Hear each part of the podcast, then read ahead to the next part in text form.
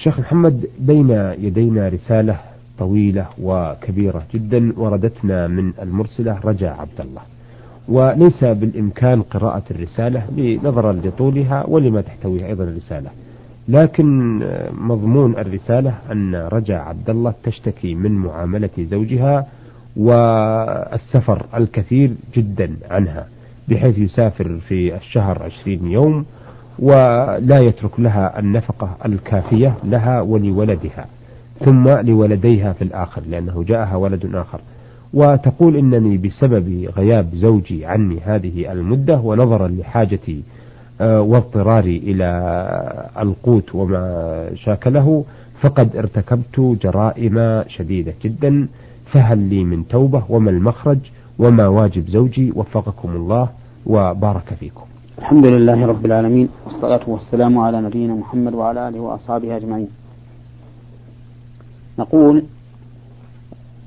أما بالنسبة لما عملت من الجرائم العظيمة فإن باب التوبة مفتوح لمن تاب إلى الله سبحانه وتعالى. لقوله تعالى قل يا عبادي الذين أسرفوا على أنفسهم لا تقنطوا من رحمة الله. إن الله يغفر الذنوب جميعا. إنه هو الغفور الرحيم. وأنيبوا إلى ربكم وأسلموا له. من قبل يأتيكم العذاب ثم لا تنصرون. إلى آخر ما ذكر الله في الآيات. فعليك أن تتوبي إلى الله سبحانه وتعالى. وأن تستغفريه وأن تصلحي عملك. ومن تاب وعمل صالحا فإن الله تعالى يتوب عليه. إذا كانت التوبة نصوحا. وأما بالنسبة لتضييع زوجك لك فإن الزوج أخطأ في هذا خطأ عظيما ولم يقم بما أوجب الله عليه من حقوق الزوجة ومنها المعاشرة بالمعروف والإنفاق بالرزق والكسوة والسكنى حتى يتحقق ما ما هو من أعظم مصالح النكاح التي أشار إليها النبي عليه الصلاة والسلام في قوله فإنه غض للبصر وأحسن للفرج. فنصيحتنا نصيحتنا لزوجك أن يتقي الله سبحانه وتعالى فيك وأن يقوم بما أوجب الله لك من العشرة بالمعروف والقيام بالرزق والكسوة والسكنى على الوجه الذي يليق. نعم. آه، الرسالة هذه قد عرضنا سؤالا منها وردتنا من آه، السيد وهنان بن عيسى من المغرب ومقيم في الرياض يقول إنني أتوضأ دائما في الحمام. هل يجوز الوضوء الصغير من أو في الحمام أم لا؟ نعم يجوز الوضوء في الحمام ولا حرج فيه. ولكن ينبغي الإنسان أن يتحفظ من إصابة النجاسة له. فإذا تحفظ من ذلك فليتوضأ في أي مكان كان. نعم. آه للمرة الأخرى يسأل يقول هل يجوز نطق النية جهرا عند الوضوء الصغير أم لا؟ آه التكلم بالنية والنطق بها في الوضوء أو الغسل أو الصلاة أو الصيام أو الزكاة أو غيرها من العبادات كله مخالف لهدي الرسول صلى الله عليه وسلم لأنه ليس من هديه أن ينطق بالنية والنية محلها القلب فإن هذا القصد والقصد والإرادة محلهما القلب وهي بينك وبين الله عز وجل فالله تعالى يعلم خائنة أعين وما تخفي الصدور فلا حاجة إلى أن تذكر ما نويت لأن الله تعالى يعلمه ولكن عليك أن تصحح أعمالك باتباع الرسول صلى الله عليه وسلم. نعم. نعم. آه، من آه، السودان ومن مدينة أبو زيد وردتنا هذه الرسالة من مختار التجاني مهدي. يقول آه، في سؤاله ما هو رأي الدين في كتابة آيات من القرآن في لوح من الخشب ومحو هذه الآيات وتقديمها إلى المريض وهل كان الرسول صلى الله عليه وسلم يعمل ذلك أم لا؟ لا نحفظ عن النبي صلى الله عليه وسلم أنه عمل مثل هذا ولكن بعض السلف كانوا يفعلون ذلك فإذا فعله الإنسان فلا حرج عليه ولكن الأفضل من هذا والأولى أن يقرأ هو بنفسه على المريض ما وردت السنة به من من الآيات والأحاديث. نعم. فمن ذلك مثلا قراءة الفاتحة على المريض فإنها من أبلغ الأدوية. وقد قال النبي عليه الصلاة والسلام وما يدريك أنها رقية. وكذلك القراءة على المريض بقول هو الله أحد وقل أعوذ برب الفلق وقل أعوذ برب الناس. وكذلك ما جاءت به الأحاديث مثل اللهم رب الناس أذهب الباس واشفى أنت الشافي لا شفاء إلا شفاؤك شفاء لا يغادر سقما. ومثل ربنا الله الذي في السماء تقدس اسمك أمرك في السماء والأرض. كما رحمتك في السماء فاجعل رحمتك في الأرض. أنت رب الطيبين اغفر لنا حوبنا وخطايانا.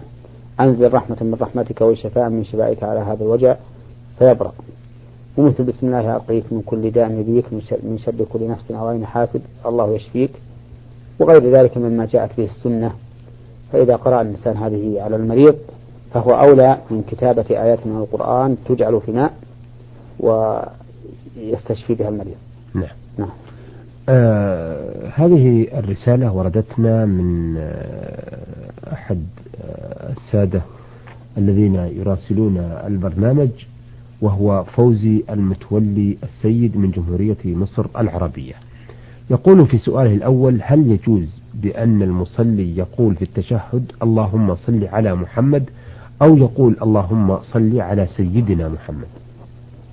الأفضل أن يقول اللهم صل على محمد لأن هذه هي الصفة التي أمر بها رسول الله صلى الله عليه وسلم أصحابه حين قالوا يا رسول الله علمنا كيف نسلم عليك فكيف نصلي عليك؟ فقال قولوا اللهم صل على محمد وعلى آل محمد كما صليت على إبراهيم وعلى آل إبراهيم. إنك حميد مجيد. اللهم بارك على محمد وعلى آل محمد كما باركت على إبراهيم وعلى آل إبراهيم. إنك حميد مجيد. فالتزام ما جاء به الشرع أولى. ولكن مع ذلك لا شك أن الرسول عليه الصلاة والسلام هو سيدنا بل سيد ولد آدم بل سيد العالمين على الإطلاق. قال النبي عليه الصلاة والسلام أنا سيد ولد آدم يوم القيامة. ولكن عقيدتنا هذه لا تستلزم أن نذكر هذه السيادة في كل صلاة عليه وفي كل مناسبة. بل نقف على ما ورد عنه صلى الله عليه وسلم في كيفية الصلاة عليه وفي غيرها. هذا هو الأولى وهذا هو الاتباع. وهذا هو موجب كونه سيدا عليه الصلاة والسلام أن يتأدب بين يديه وأن لا يتعبد لله إلا بما شرعه. لأننا ما دمنا نعتقد أنه سيد فمعنى ذلك أننا نلتزم بما قال ونتجه حيث وجهنا إليه عليه الصلاة والسلام. نعم. آه يقول للمستمع أقول لكم بأني أنا عامل دورة مياه مع حمام في مكان واحد. جميع. وصور دورة المياه والحمام على الورقة وذكر الأبواب. يقول هل يجوز التشهد على الجنابة في هذا المكان؟ ويذكر اسم الله. أفيدونا أفادكم الله. التشهد يكون بعد الفراغ وهذا يمكن أن يكون بعد خروجك من هذا المكان. إذا خرجت فقل أشهد أن لا إله إلا الله وأشهد أن محمدا عبده ورسوله. اللهم اجعلني من التوابين. واجعلني من المطهرين. وأما التسمية فليست بواجبة عند الوضوء ولا عند الغسل على القول الراجح وإنما هي سنة فإن أتيت بها فهو أولى وإن لم تأتي بها فيكفي التسمية بالقلب. نعم. نعم. آه كثيرا من المنازل الجديدة مثل الفلل وغيرها يكون الحمام آه في مكان واحد مع المغاسل اليدين. فقد يستنجي الإنسان في الحمام ثم يخرج إلى هذه المغاسل ويتوضأ عليها. فهل يجوز التسمية والتشهد عند هذه عند هذه الغسالات مثلا؟ أي نعم الغسالات ما دامت خارج المكان. خارج لكن السقف واحد. لا يضر. لكن قطعت قطعت بحاجز وباب. نعم. فهذا وحده وهذه وحدها. نعم. ولا حرج فيه هذا لا حرج فيه. نعم هنا مسألة وإن لم تذكر في السؤال أحب أن أنبه عليها نعم وهي أن بعض الناس يجعل اتجاه الحمامات إلى القبلة إذا جلس لقضاء حاجته. وقد قال النبي عليه الصلاة والسلام لا تستقبلوا القبلة بغائط ولا بول ولا تستدبروها. وثبت في الصحيح من حديث ابن عمر أنه رأى النبي صلى الله عليه وسلم يقضي حاجته مستقبل الشام مستدبر الكعبة. وعلى هذا فإن الحديث الأول يدل على تحريم استقبال القبلة مطلقا في البنيان وغير البنيان. نعم. وهو الذي فهمه أبو راويه أبو أيوب حيث قال فقدمنا الشام. فوجدنا مراحيض قد بنيت نحو الكعبة فننحرف عنها ونستغفر الله. والحديث الثاني يدل بظاهره على أن استدبار القبلة في البنيان لا بأس به ولكن بعض الناس كما أشرت إليه قبل يبنونها مستقبلة القبلة ومثل هؤلاء عليهم أن يغيروها لتكون القبلة عن أيمانهم أو شمائلهم. آه سؤاله الأخير يقول والدي توفي وكان يترك بعض الأوقات من الصلاة أفيدوني ماذا أفعل؟ أفادكم الله. عليك أن تستغفر له لأن هذا من بره وهو محتاج إلى الاستغفار وسؤال التوبة له في هذه الحال لأنه ترك الصلاة وترك الصلاة لا يجوز أبدا. حتى لو كان المريض مريضا أشد المرض ما دام عقله معه فإنه يجب عليه أن يصلي بحسب ما يستطيع. حتى لو لم يصلي إلا بالنية كانت الصلاة فرضا عليه.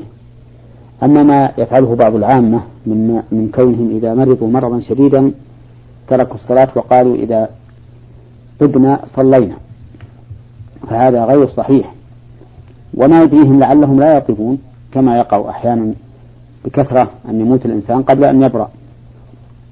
فعلى المرء المسلم أن يصلي الصلاة المفروضة في وقتها حيثما كان وعلى أي صفة كان بقدر ما يستطيع.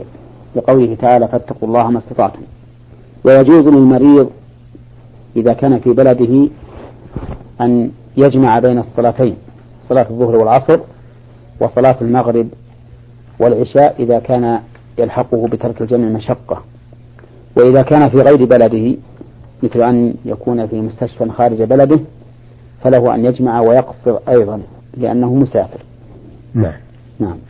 آه هذه الرسالة من آه الخبر في المنطقة الشرقية وردت لنا من المستمع يا شين سين يا يقول أخذت من قوم سلعة باتفاق تم بيني وبينهم على أن أبيع سلعتهم وأخبرهم بقيمتها وأشتري لهم سلعة أكبر حجما وأكثر قيمة على أن يدفعوا لي الفلوس الزيادة وعملت كل وعملت كل الذي طلبوه مني وأخذت وأخبرتهم بقيمة سلعتهم التي بعتها ووافقوا ورضوا بنفس الاتفاق السابق. وعندما جئت لهم بالسلعة الجديدة رفضوا دفع المبلغ الزيادة وأرادوا تسعير سلعتهم بالسعر الحالي علما بأنه أضعاف ذلك اليوم. أفيدونا ما الذي أعمله مع هؤلاء القوم؟ هل أحاكمهم على الحق حسب الاتفاق أم أستلم منهم بخسارة علي؟ وهل سيكون ربا إذا أخذوا مني هذا هذه الفلوس؟ أه وشكرا لكم. هذا حق لك. فإن شئت فسامحتهم فلا حرج عليك. وإن شئت فحاكمتهم فلا حرج عليك.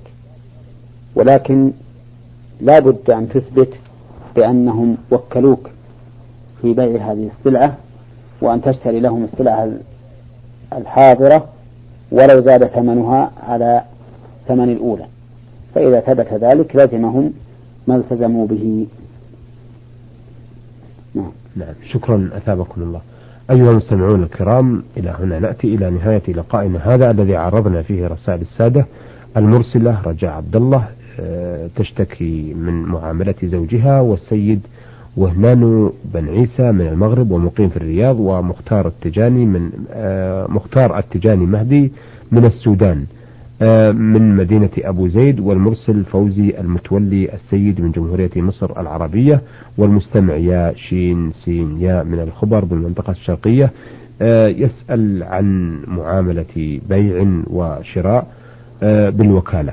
عرضنا هذا الأسئلة والاستفسارات على الشيخ محمد بن صالح عثيمين الأستاذ بجامعة الإمام محمد بن سعود الإسلامية وفي القصيم وإمام الجامع الكبير بمدينة عنيزة. شكرا للشيخ محمد وشكرا لكم أيها السادة وإلى أن نلتقي بحضراتكم نستودعكم الله والسلام عليكم ورحمة الله وبركاته. نور على الدرب. برنامج يومي يجيب فيه أصحاب الفضيلة العلماء على أسئلة المستمعين الدينية والاجتماعية. البرنامج من تقديم وتنفيذ سليمان محمد الشبانة.